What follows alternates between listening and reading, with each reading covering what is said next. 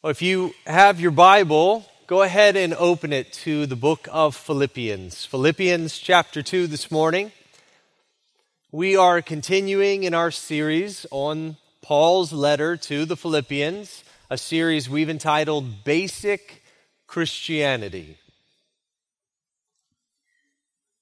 I think we all know that there are some things that are more caught than taught. And one of those things happens to be the way we speak, our accents. Um, if you say the word y'all, you were probably raised in a context, maybe a family that said y'all. If you say you guys, or maybe even use guys, you were probably didn't get that just from a, an English teacher at school, but you probably got that enforced with a family and a community that talked in a certain way. Some things are more caught than necessarily taught. I caught that the, the state is pronounced Colorado, not Colorado, like I hear some people say. And that's okay. Most of them actually live there who speak that. Uh, I caught that we say the phrase up on the roof, not up on the rough, as I've heard some of my friends say. Um, recently, I realized that I had caught the candy. I had called it almost for my whole life Reese's Pieces. And then you go and you look at it and it says Reese's Pieces. And I was like, how did 40 years of my life, how did I get this wrong? Well, some things are more caught than taught. And the Bible recognizes this. The Bible recognizes that we pick up things based on the people that we follow, the community that we're in, the family that God has put us in. And so Proverbs instructs us based on this reality. It says in Proverbs 13:20, whoever walks with the wise becomes wise, but the companion of fools will suffer harm. You and I are going to walk with someone. There's going to be people around us, people that we catch things and pick up things from. And so we're to look carefully at the influences of our lives, to how that influence comes into our life because we are prone to mimic those around us. We tend to imitate them. And so in Philippians 2, Paul turns to this issue of the company that we keep and the examples that we follow. In fact, this is a dominant part of Paul's letter to the Philippians. It goes from chapter 2, verse 19, all the way through the end of chapter 3, verse 21. He puts forward here are worthy examples to imitate, and here are examples you don't want to follow. And so we'll be looking at those over the next number of weeks. The kind of people you should imitate and the kind of people you should avoid. And it shouldn't surprise us at this point in Philippians that the examples worth imitating happen to be those that emulate the very humility of Jesus Christ. The humility we see in Jesus perfectly we're meant to surround ourselves and emulate and imitate the example of that humility as we see it in others. So, you have your Bible open, Philippians chapter 2, starting in verse 19. This is God's word. I hope in the Lord Jesus to send Timothy to you soon so that I too may be cheered by news of you. For I have no one like him who will be genuinely concerned for your welfare. For they all seek their own interests, not those of Jesus Christ. But you know Timothy's proven worth, how as a son with a father he has served with me in the gospel. I hope therefore to send him just as soon as I see how it will go with me, then I trust in the Lord that shortly I myself will come also. I have thought it necessary to send to you Epaphroditus, my brother and fellow worker and fellow soldier, and your messenger and minister to my need. For he has been longing for you all and has been distressed because you heard that he was ill. Indeed, he was ill, near to death, but God had mercy on him and not on him, not only on him, but on me also, lest I should have sorrow upon sorrow. I am the more eager to send him, therefore, that you may rejoice at seeing him again, and that I may be less anxious. So receive him in the Lord with all joy, and honor such men, for he nearly died for the work of Christ risking his life to complete what was lacking in your service to me. Let's pray and invite the Lord's help one more time.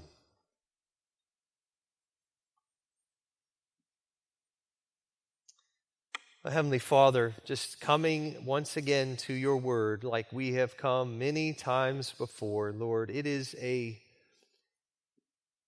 it is an honor and a privilege. For you are a speaking, revealing God. And I pray, Lord, that you would allow the seed of your word to land on fertile hearts, grateful hearts, receptive hearts. Lord, I need that.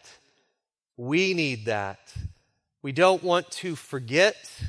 We don't want to allow the, the cares of this life to choke it out. We don't want to receive it just in joy for a moment, but fail to bear fruit. Lord, we want to bear fruit, and we need your help. And so I ask, Lord, we invite your Holy Spirit to bring this alive to us, Lord, to plant it deep in our hearts, something that we might come back to, Lord, not just today, but for weeks and years to come. This passage and these truths and what you want to do in our lives as a result. Lord, thank you. Thank you for draw, allowing us to draw near to you. And thank you, Lord, for instructing us in your ways. We posture ourselves to receive from you now in Jesus' name. Amen. Well, these verses that I just read can seem like a travel update. They can seem a little out of place here in the middle of the letter, where usually Paul commends his coworkers and reveals his travel plans at the end of a letter. And yet here we are, smack dab in the middle of the letter of Philippians, and Paul is including a word here about his coworkers, and he points out, draws attention to these two men as worthy examples. We have Timothy and Epaphroditus. And Paul had just pointed out in chapter 2, verses 1 through 11, the perfect humility of Jesus Christ. And then he called the Philippians to have this mind among yourselves, which is yours in Christ Jesus. And then he called the Philippians to work out their salvation with fear and trembling. But now he points to two men and their worthy example to be followed. And so the first is Timothy. Timothy. Paul hopes, he says in verse 24, to visit Philippi. And he says in verse 19, he hopes to send Timothy soon. Now, you may be familiar with the relationship between Paul and the Philippians. Paul planted this church. If you read back in Acts chapter 16, there was no church in Philippi. God worked in a jailer. He worked in a woman who was a, a merchant, and he worked in a demon possessed girl. They all three get saved, and boom, we have a church. It's a great way to start a church, by the way. And so he, this church was planted by the apostle Paul, and we learn from Acts chapter 16 that Timothy was there as well. This is right as uh, Timothy was joining Paul and Silas on their missionary journey. And so this church knew Timothy, And this moment where Paul's laying out his hope for travel plans gives him an opportunity to point out Timothy's example. Look at verse 20. For I have no one like him who will be genuinely concerned for your welfare. Now, this probably doesn't mean that there's not another Christian under the sun who actually cares for the Philippian church. It likely is Paul talking about his outstanding care. Timothy cares. He says, I have no one like him. He thinks about you all, he prays for you all. He's not in Philippi, and yet he cares for this church. Says, I have no one like him, genuinely concerned for your welfare. And the word concern there it's the same word we're going to see, and you're probably more familiar with in chapter 4, verse 6. It's the word anxious. Where Paul says, Do not be anxious about anything. Well, there's a bad kind of anxiety, and there's a good kind of anxiety. The good kind is genuine concern for the welfare of others. And Timothy is modeling that, this thoughtfulness.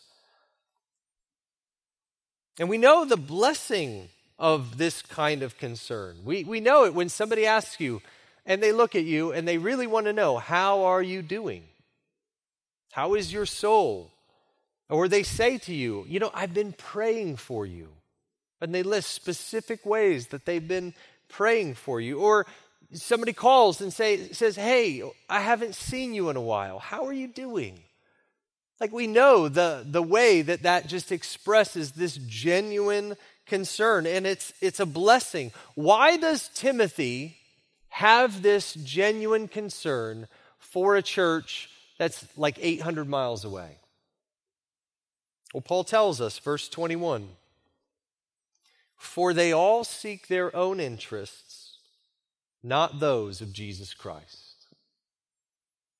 Most people are, aren't seeking the welfare of others because most people are seeking their own interests, their own agendas, their own welfare. They, they're preoccupied with their own troubles and plans and affairs. And so, but, but that's where this comes from for Timothy is he's not concerned merely with himself. This is an echo in verse 21. This is an echo back to verse 4, where Paul had said in verse 4, Let each of you look not only to his own interests, but also to the interests of others.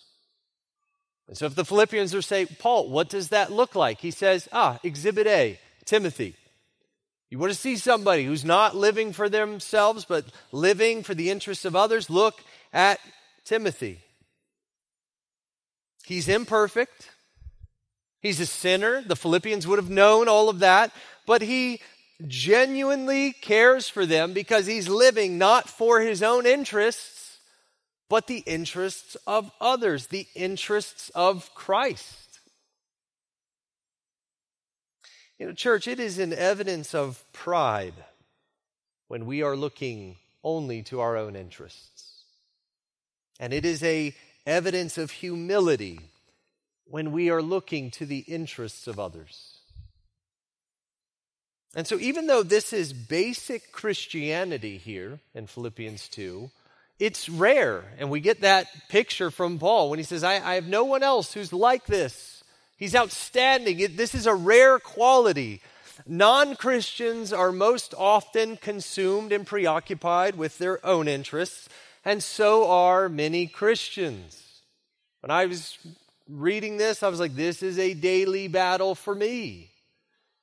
To not just be consumed with what I have going on, what I want, what I feel like I need, what affects me. He says, all seek their own interests. So he's talking about something that is endemic to humanity.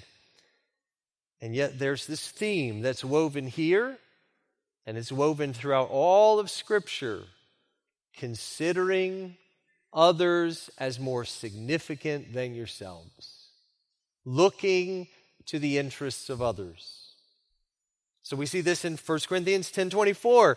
Let no one seek his own good, but the good of his neighbor. Or 2 Corinthians 5:15. And he, that is Christ, died for all, that those who live might no longer live for themselves, but for him who for their sake died and was raised. And so, as good as this conviction is, church, let's, let's just explore this question for a moment. How much of your thought and time recently revolve around your interests? And how much of that thought, time, energy revolves around the interests of others, the interests of Christ? I mean, this is foundational to an edifying friendship. You can come to a friendship trying to give, or you can come to a, a, friendship trying to get. This is foundational for the marriage relationship, an edifying marriage? Are you trying to be served or are you trying to serve? You know, I notice that most of my conflicts that I get involved in or that I am personally conflicting with somebody else about usually comes from me trying to get served rather than to serve. And so Jesus, this, this language comes from Jesus. This is Mark 10:45. He says, "But whoever would be great among you must be your servant, and whoever would be first among you must be slave of all. For even the Son of Man came not to be served, but to serve and to give his life as a ransom for many." So, this isn't just Jesus teaching on humility. This is what Jesus did, the worthy one that we sang about this morning. All glory, all honor, look and see him. The worthy one came to serve rather than to be served. The glorious one became the humble one, living the life that you and I could not live dying in our place as a substitute on the cross. He was serving by doing that. It says he gave his life as a ransom for many. Many sinners brought back. How? Why? Jesus became a servant. The Son of Man did not come to be served, but to serve. And then he says, Whoever would be first must be slave of all servant of all. And so, this is the genuine concern that Paul's talking about. That is in Timothy. Timothy is a worthy example to be followed. And what else expresses in Timothy expresses this genuine interest for others? Well, we see in verse 22. It says, But you know Timothy's proven worth how, as a son with a father, he has served with me in the gospel. He has served with me in the gospel. Uh, Paul mentions as a son with a father. We don't see this so much in our generation as in the generations before the Industrial Revolution a son would serve in the same way that his father worked. If his father was a blacksmith, he would likely be a blacksmith, and there would be a continuity from father to son. Well, Timothy is Paul's spiritual son. And he is serving like Paul in this, but it's, it's not a vocation of tent making. He's serving in the gospel. And the word used here about this serving is actually the same word that's translated slave. He's slaving in the gospel. He, he's, he's not taking his own direction and his service is not owned by himself. He's, he's slaving away for the Lord Jesus Christ as a lowly servant. This is who Jesus is in Philippians 2 7. It says that he took the form of a servant And so, Timothy, he's genuinely concerned for the Philippians. He's seeking their interest. He's seeking the interest of Christ. He's posturing himself as a lowly servant to serve this church. And so, Paul, he's not just giving a travel update. This, the travel update here is incidental. Jesus Christ is the ultimate example of humility. Jesus humbled himself by taking on human nature. He humbled himself by dying at the hands of creation. He humbled himself by dying on, in the most horrific way possible on a cross. And he says, like an accent that is caught from those around you, learn this accent of humility by others who are following Christ in this humble, servant like way. So Timothy is put forward as an example to be emulated. A second example that gets put forward is in verses 25 through 30, and it's that of Epaphroditus. Epaphroditus. What's different about Epaphroditus is he is from Philippi. He is a Philippian himself. In verse 25, Paul calls him your messenger. And so, what we learn from this part right here and then chapter 4 is that the Philippians were sending support to Paul, and they sent that support by the hand of a man, Epaphroditus. Paul was in prison. He couldn't, he couldn't support himself. He was dependent on other people. He was likely in Rome. Rome is 800 miles away from Philippi. And so Epaphroditus is the one they sent with the gift. And this is the Roman world in the first century. So, how do you get 800 miles? It's not airplanes first class. It's not cruise ships. There's no Viking cruises in the Mediterranean at this moment travel was dangerous. And so Paul says, Do you want to see a worthy example? You have one in Epaphroditus. Look at his titles. There is no one else who has this many titles given other than the Lord Jesus Christ. There's no other person who has this many titles. Verse 25 I've thought it necessary to send to you Epaphroditus my brother and fellow worker and fellow soldier and a messenger, your messenger, and minister to my need. Wow, five titles. My brother, indicating we're in the same family, this family of God together. My fellow soldier, we're fighting in I'm sorry, I'm going to go to fellow worker. We're in the same family and we're laboring at the same cause. A fellow worker. Then he says, fellow soldier. We're fighting in the same battle. We're on the same team. What, what battle is Paul and Epaphroditus fighting? It's the battle for the kingdom of God against the kingdom of darkness making known Christ. That's the battle in the midst of a crooked and twisted generation. He says, This is my fellow soldier. He calls him your messenger. Actually, the, the Greek word there is apostolos, meaning the, what we get uh, the word apostle from. It means sent one. He was sent from Philippi, and then he calls him your minister to my need. And that word, that's a rich word, minister. It's a word that is has a lot of Old Testament history to it. Um, it, it was one who performed an act of worship. It's like a priest who would receive the sacrifice and offer the sacrifice on behalf of the people the Philippians' gift wasn't just a gift so that Paul could somehow like make it while he's in prison. He says, No, your gift is an act of worship.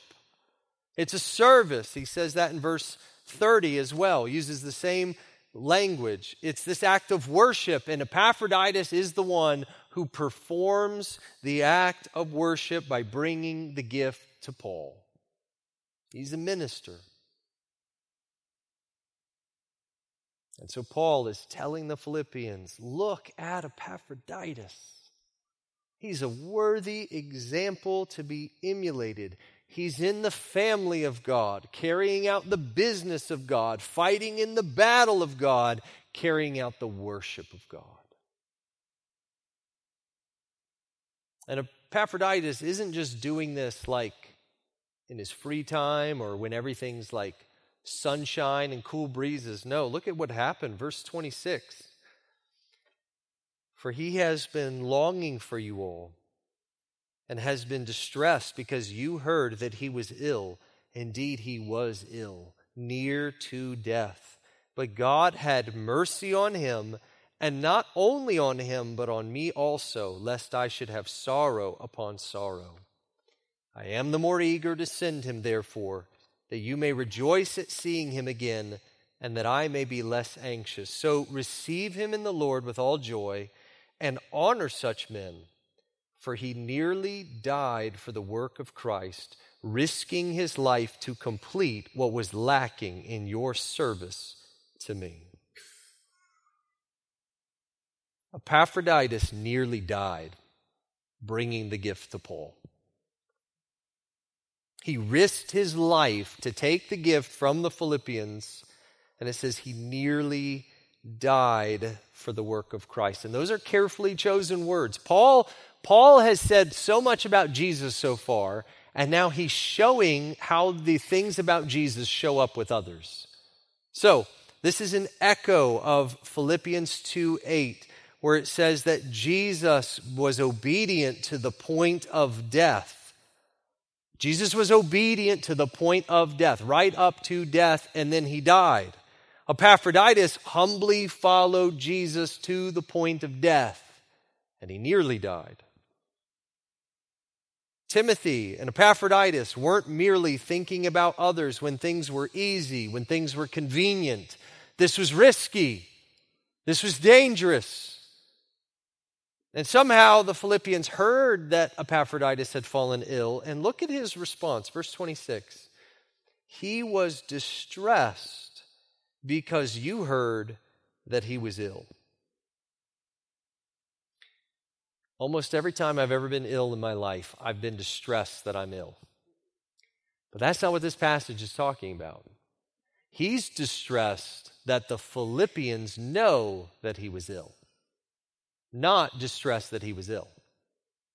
It is a huge difference. He, he knew the effect of them hearing that he had suffered. He, he didn't want it to put undue pressure on them.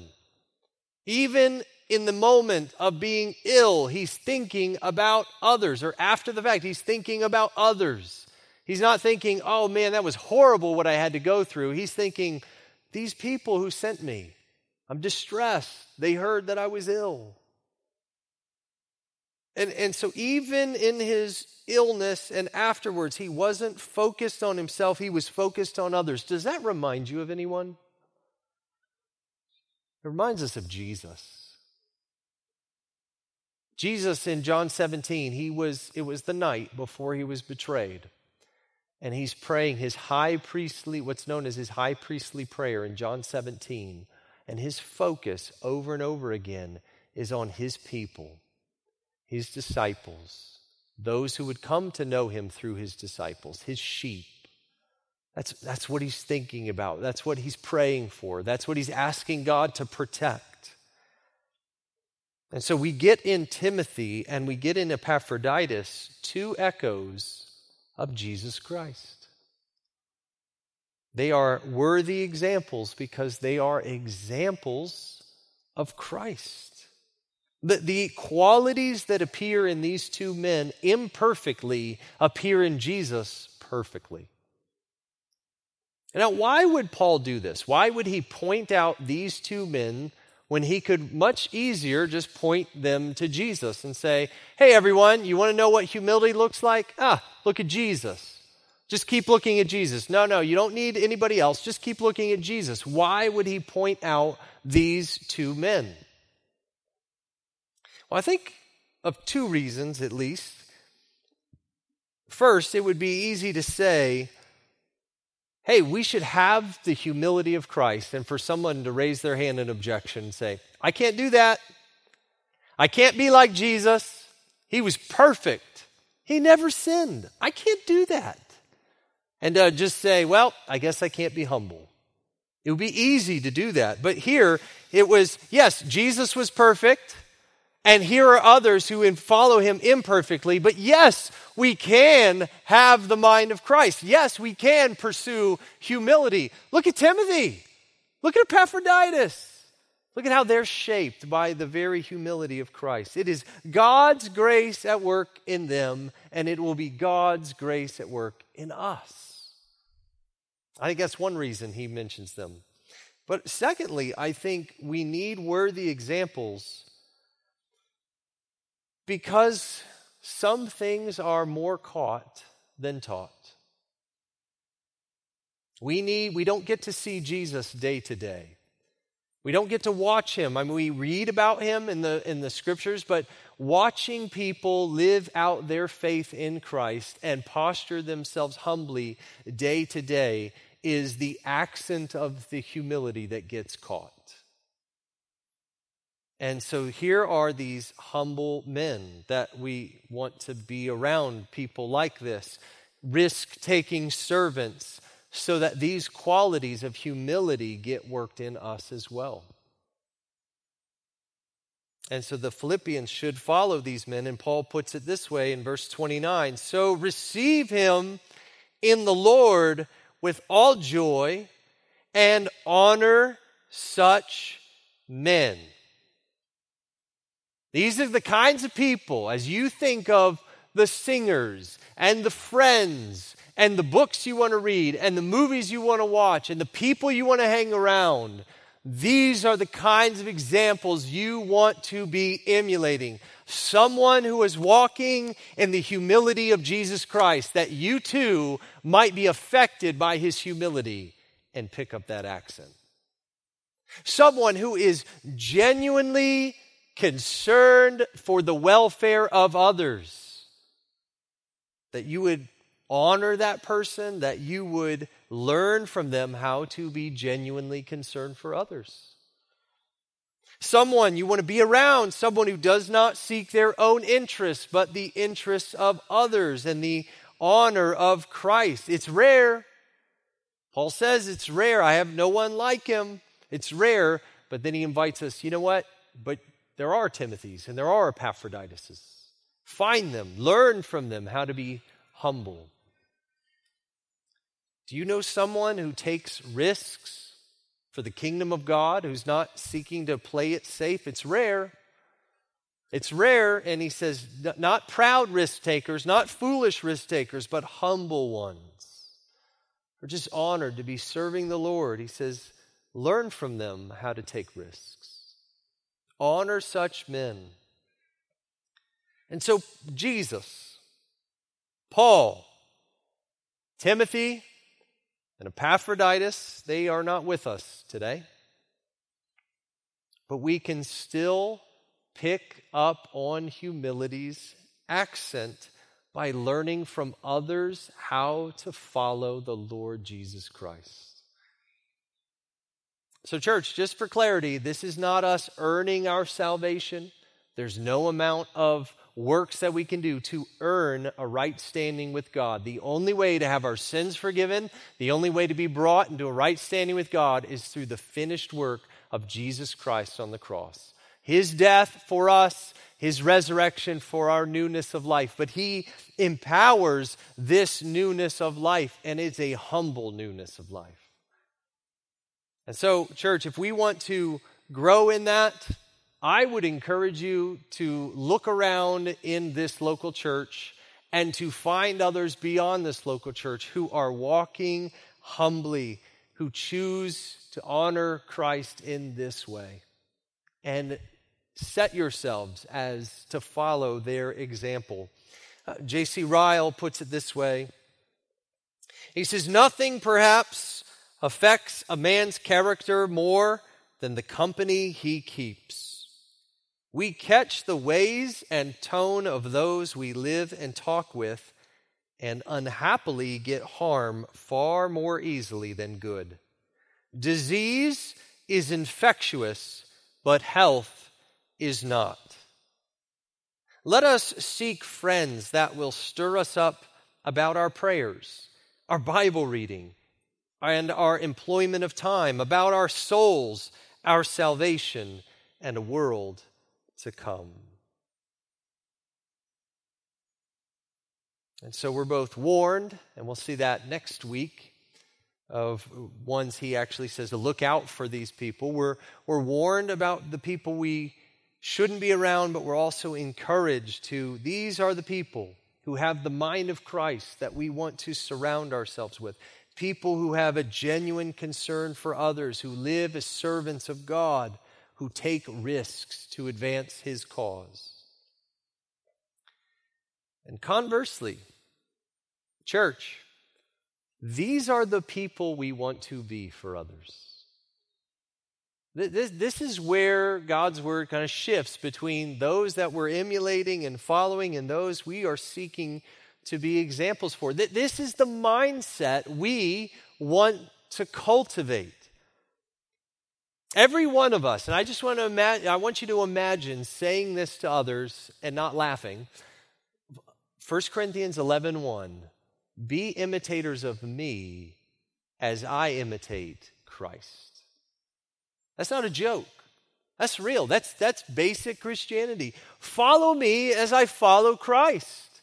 Watch me as I seek him. Yes, I, I am imperfect. And I even bring, watch me as I repent. Watch me as I bring my sin to the Lord. Watch me as I apply the gospel to my imperfections. But follow me as I follow Christ. This is the example we want to set. We're not just looking for others and saying, hey, where are all these other humble people that are so rare? We're actually seeking to cultivate this ourselves to say, I want to be genuinely concerned for the welfare of others.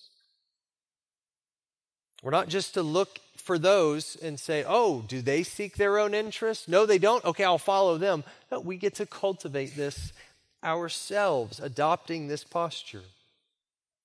We're not just looking for humble risk takers, but we're called to take risks in humility ourselves. And so, by God's grace, church, let us follow worthy examples. And by God's grace, church, may we be worthy examples to others. To be able to say, I'm going to follow Christ and I'm going to adopt his humility. Be imitators of me as I imitate the Lord Jesus Christ. We need his grace for that, and he gives it. If I can invite the worship team to return. Church, there is no amount of doing this that is going to save a person. The Bible is clear in Philippians and beyond that salvation is by grace and grace alone, through faith alone, on the basis of Christ alone.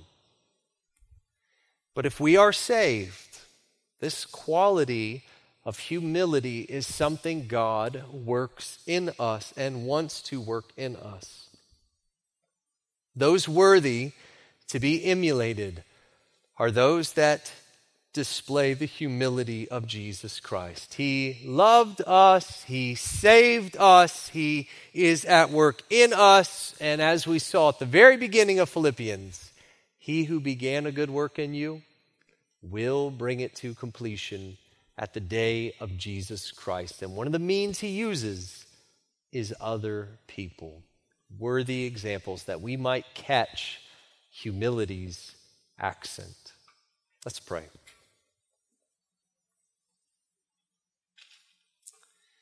Lord, we thank you.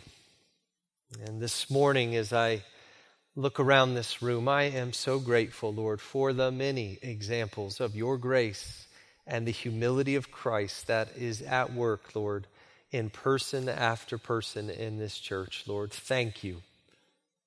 And I do pray, Lord, that you would help us to learn and to deepen in our own walk of humility, to be genuinely concerned for the welfare of others. Lord, where perhaps we have drifted into self preoccupation, Lord, would you bring us back that the things of others, the interests of others, the interests of Christ would dominate. And I say that, Lord, in the midst of knowing we live at a busy time where it is so easy for us to be just overwhelmed with getting through life. Lord, would you help us? And would you help this to be a posture that is born out of humility? We are so grateful for Jesus. He had every reason not to humble himself. He had every reason not to come, and yet we see the greatness of his love and the greatness of his humility in coming to be our ransom. We thank you and we praise you. In Jesus' name, amen.